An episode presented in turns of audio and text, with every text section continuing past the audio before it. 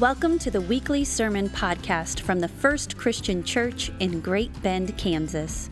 We are a church with a mission of inspiring ordinary people to live extraordinary lives for Christ. It really doesn't matter who you are, what you have done, or how you choose to worship. You belong here. We pray that this week's sermon blesses you and that you feel God's presence through it today.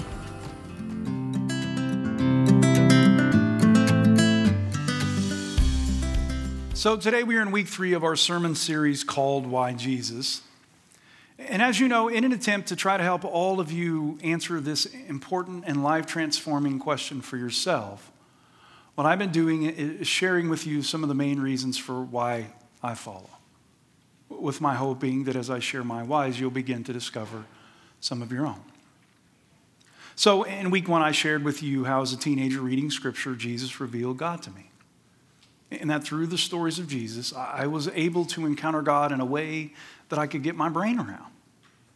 And what I found in the God that Jesus revealed to me was a God that was so amazing and inspiring and life transforming that I chose to follow.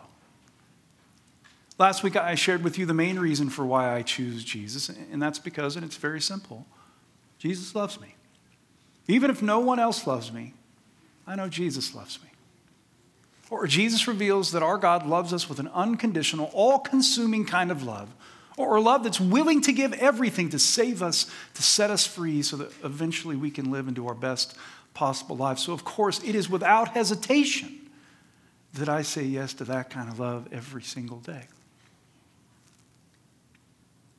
But today, but before I jump into my third way, I, I need to take you through how, first of all, a whole lot of people try to answer the question, why Jesus, in scientific and logical kind of ways, right? That's kind of how we're taught to think.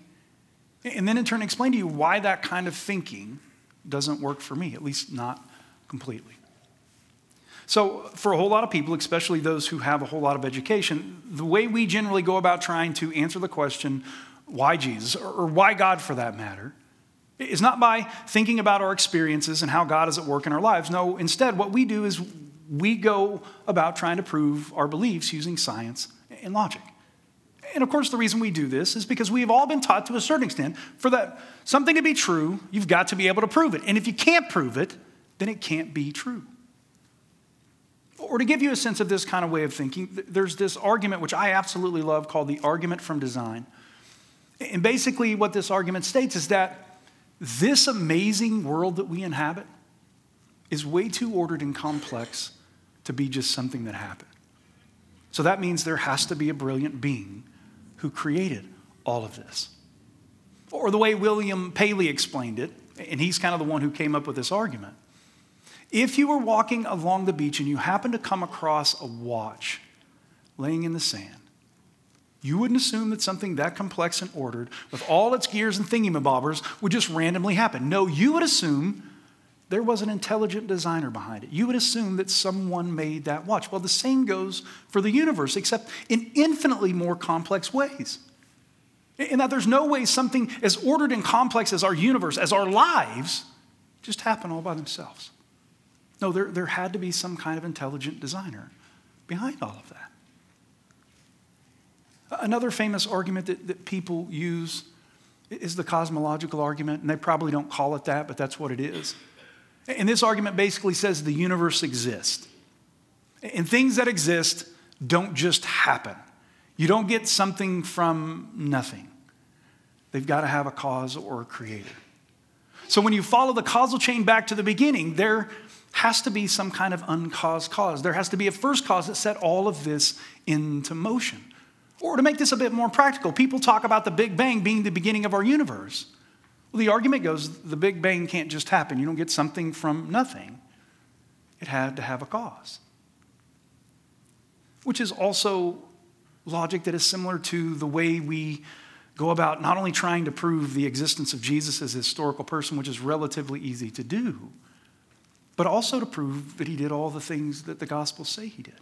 You know, things like miracles, walking on water, healing people, the resurrection. Or to give you just a taste of this kind of logic when it comes to the resurrection in particular, one of the arguments that is given, which is one of my favorite arguments for this, So, most of the time in the ancient world, or even today for that matter, when a leader of a movement dies, that movement usually dies with it. Like you, you, cut, the, um, you cut the head off of it and, and it dies, right? So, in the case of Jesus' death, if the resurrection never happened, we can assume that the disciples and everyone else would have just simply walked away. They, they would have gone back to their normal everyday lives because that's what you would expect if something happened like that. Well, as you guys know, that's not what happened. According to the New Testament, these men went out and not only continued this movement, but they were willing to give their lives. So it begs the question well, why were they willing to do this? So, the best explanation that people give for why the disciples were willing to do this is they actually experienced resurrection, right? Someone died and came back to life. Now, these are just a few of the many arguments that, that we use to try to prove the existence of God and that Jesus is who he says he is, right? I've, I've heard these over and over again. I've wrestled with these time and time again. Now, before you go off the deep end thinking that I am in any way uh, opposed to scientific or logical reasoning, I'm not. I'm a huge proponent of all things science and logic. And I really do like some of these arguments, and you guys are going to see some of them next week. I mean, it's pretty mind boggling. But even though that's the case, let me walk you through why these logical arguments that I just mentioned and many more, they really don't play a foundational part in why I choose to follow Jesus. And that's not a bad thing, that's actually a good thing. So, way back in the 1990s, when the music was good, come on now, those of you who grew up in the grunge revolution, and, and when I also had luscious hair. So, way back in the 1990s, as you guys know, I chose to follow Jesus. And being someone who really loved to read and study, I started reading everything I could get my hands on regarding the evidence for God, right? All things that pertain to Jesus. I started reading books like Evidence That Demands a Verdict by Josh McDowell, Mere Christianity by C.S. Lewis, Case for Christ by Lee Strobel, and that's just to mention a few of the most popular. Now, if you've never read those books, I would encourage you to go out and read them. They really are amazing. At the time, when I read those, they were books that I really enjoyed and they helped my faith. But for me, that was just the beginning of my journey. Next, I attended seminary. Then I did some graduate work in philosophy, and now I'm in the process of working on a doctorate of ministry.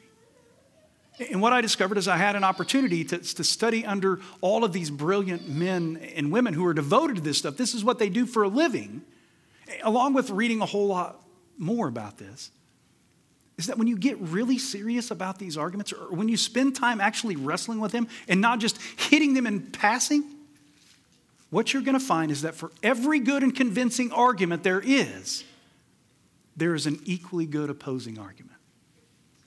For example, in my graduate philosophy of religion course, uh, my professor, who was a devoted Christian, whose wife is a minister, I went to seminary with her, and whose kids were in my youth group, brought in a physicist who was also a devoted Christian, whose kids also attended my youth group, to have a debate. And the debate that they were going to have is, is regarding the argument from design, the, the watchmaker argument, but way more complex than that when these guys are involved. And what the philosophy professor was going to do is he was going to argue for it. He was convinced that this is the way you should go. And the physicist, he was going to argue for why he didn't think it worked. He, he thought there was something missing in this. And what you need to get here is that the physicist wasn't arguing against the existence of God or trying to cast doubt on who Jesus was. He was a Christian himself, right? He was a, he was a devoted Christian. No, what was going on in that room were two deeply devoted Christians arguing about whether or not they thought an argument worked or not. And then what happened is the, the philosopher gave his case for why he believes that, that God is the only way that you can explain the complexity of the world. In that moment, I was convinced beyond a shadow of a doubt that he had to be right. I mean, I was taking all this information in, I couldn't wait to go out and proclaim it to the world. He, he's the one who's finally got it all figured out. Let's go tell the world. And then the physicist started talking and he started to give his critiques on this. And I started to see his side as well. Which in turn is this argument that, that continues to, to roll around up there in my brain. And depending on the day or the mood that I'm in, is where I come down. And then for me, this kind of wrestling. It wasn't just a one time experience. No, it seems to me every time I have, think I have something nailed down logically, scientifically, especially when it comes to things regarding faith, but it's even bigger than all of that, right? It's my whole entire life. I run into something that, that I haven't seen before. I have an experience that calls everything into question. Every time I think I got it nailed down, all hammered out, all of a sudden something happens and it throws me into chaos. Or how many of you know what I'm talking about? For those of you who don't raise your hands, you haven't spent enough time dealing with life. It's just the way it goes, right? Well, what all of that put into perspective for me is that when it comes to things regarding our faith, we really do not have the ability to answer these questions logically and scientifically, leaving no room for doubt. I wish we did. It's not there. Now, the best that we can do with logic is to give evidence that points to our experience. That's the best that science and religion, or science and um, logic can do for us. And by the way, that's the way it's always been, right? It's why we call it faith and not fact, or faith and not knowledge. There's always been built into this very thing that we claim to, to call kind of our center, this faith, there's always been a leap. There's always been something that is more than what we can prove. But I want you to hear me out on this. I didn't say all of that to hurt or damage your faith or try to take anything away from what you already believe. No, the reason I say all of this, the reason I bring all of this up is to help you to realize or see that you don't have to prove something with absolute certainty for it to be real and true. Do you guys hear me? You don't have to be able to prove something with absolute certainty for it to be real and true. I believe your experience of God on a daily basis, which you will never prove, by the way, is more than enough. Which finally brings me to my third why. So, after spending most of my life searching and wrestling with these questions, one of the most honest answers I can give you regarding why I choose to believe in and follow Jesus is because for me, as far back as I can remember, I have experienced God with me. Or in some way that I can't explain, I can't prove it, I don't even understand it completely all myself. I have felt a presence within and around me that loves and cares and guides and helps and convicts and leads in good time and in bad, which I believe is God. Now, could this be some kind of mental illness where I'm just a little bit confused? Possibly. Could this be my subconscious mind telling my conscious mind what I should do? Maybe. Could this be just the way I go about justifying what I've been taught my entire life? Yes, it could be all of those things. But what I believe is going on, or how I explain my experience, which by the way is not just my experience, it's the experience of billions of people throughout history, so I'm in pretty good company, is that as the book of Acts describes, God, the creator of the universe, he decided to pour his spirit into my spirit. God moved in to my life. In the way that Acts explains that really shortly is in 2:17 in the last days it will be God declares that I will pour out my spirit on all flesh. Do you get how big that is? The creator of the universe has poured out his spirit into your spirit. He knows you more than you know yourself. So, what I think is going on is that presence, that life, that person, that being, that love who is always with me. Yeah, that's God. That's Christ living within me. And even though I can't prove it logically, it's something that is as real to me as the love I have for my children. Which, by the way, I can't prove my love for my children. Did you guys know that? There's a whole lot of things you guys can't prove in this world. That's my why. That is why I say yes to following Jesus. And it's enough. So if anybody tells you that if you can't prove it, then it can't be true, tell them to go jump off a cliff.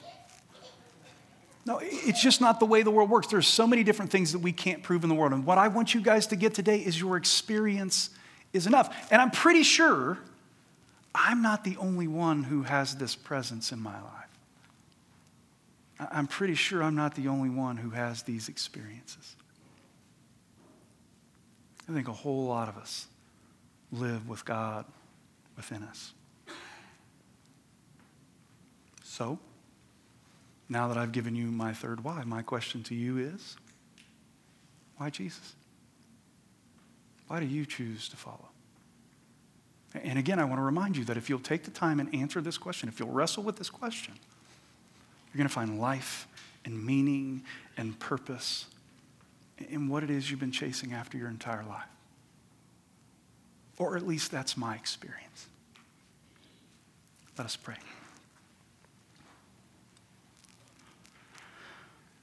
Father, we come to you again, and is my prayer for every single person sitting in this room that you are stirring their hearts, helping them to, to wrestle with this question for themselves. And I hope as they're wrestling with this question, you'll begin to show them their why, why you are worth following, how you are so amazing. But even more than that, oh Lord, I pray that every single person in this room experiences your presence. I pray that they begin to open their eyes and see that, that you truly are a God who is with us every step of the way. We just have to listen, we just have to be still to know you're there. So, Lord, help us to live this, to know this, to experience this every single day. It's in your name and for our sake that we pray. Amen. Thanks for listening to this week's sermon, and we hope you are able to join us next week. To learn more about FCC Great Bend, visit us online at firstchristianchurchgb.com. Again, that's firstchristianchurchgb.com. God bless and have a great week.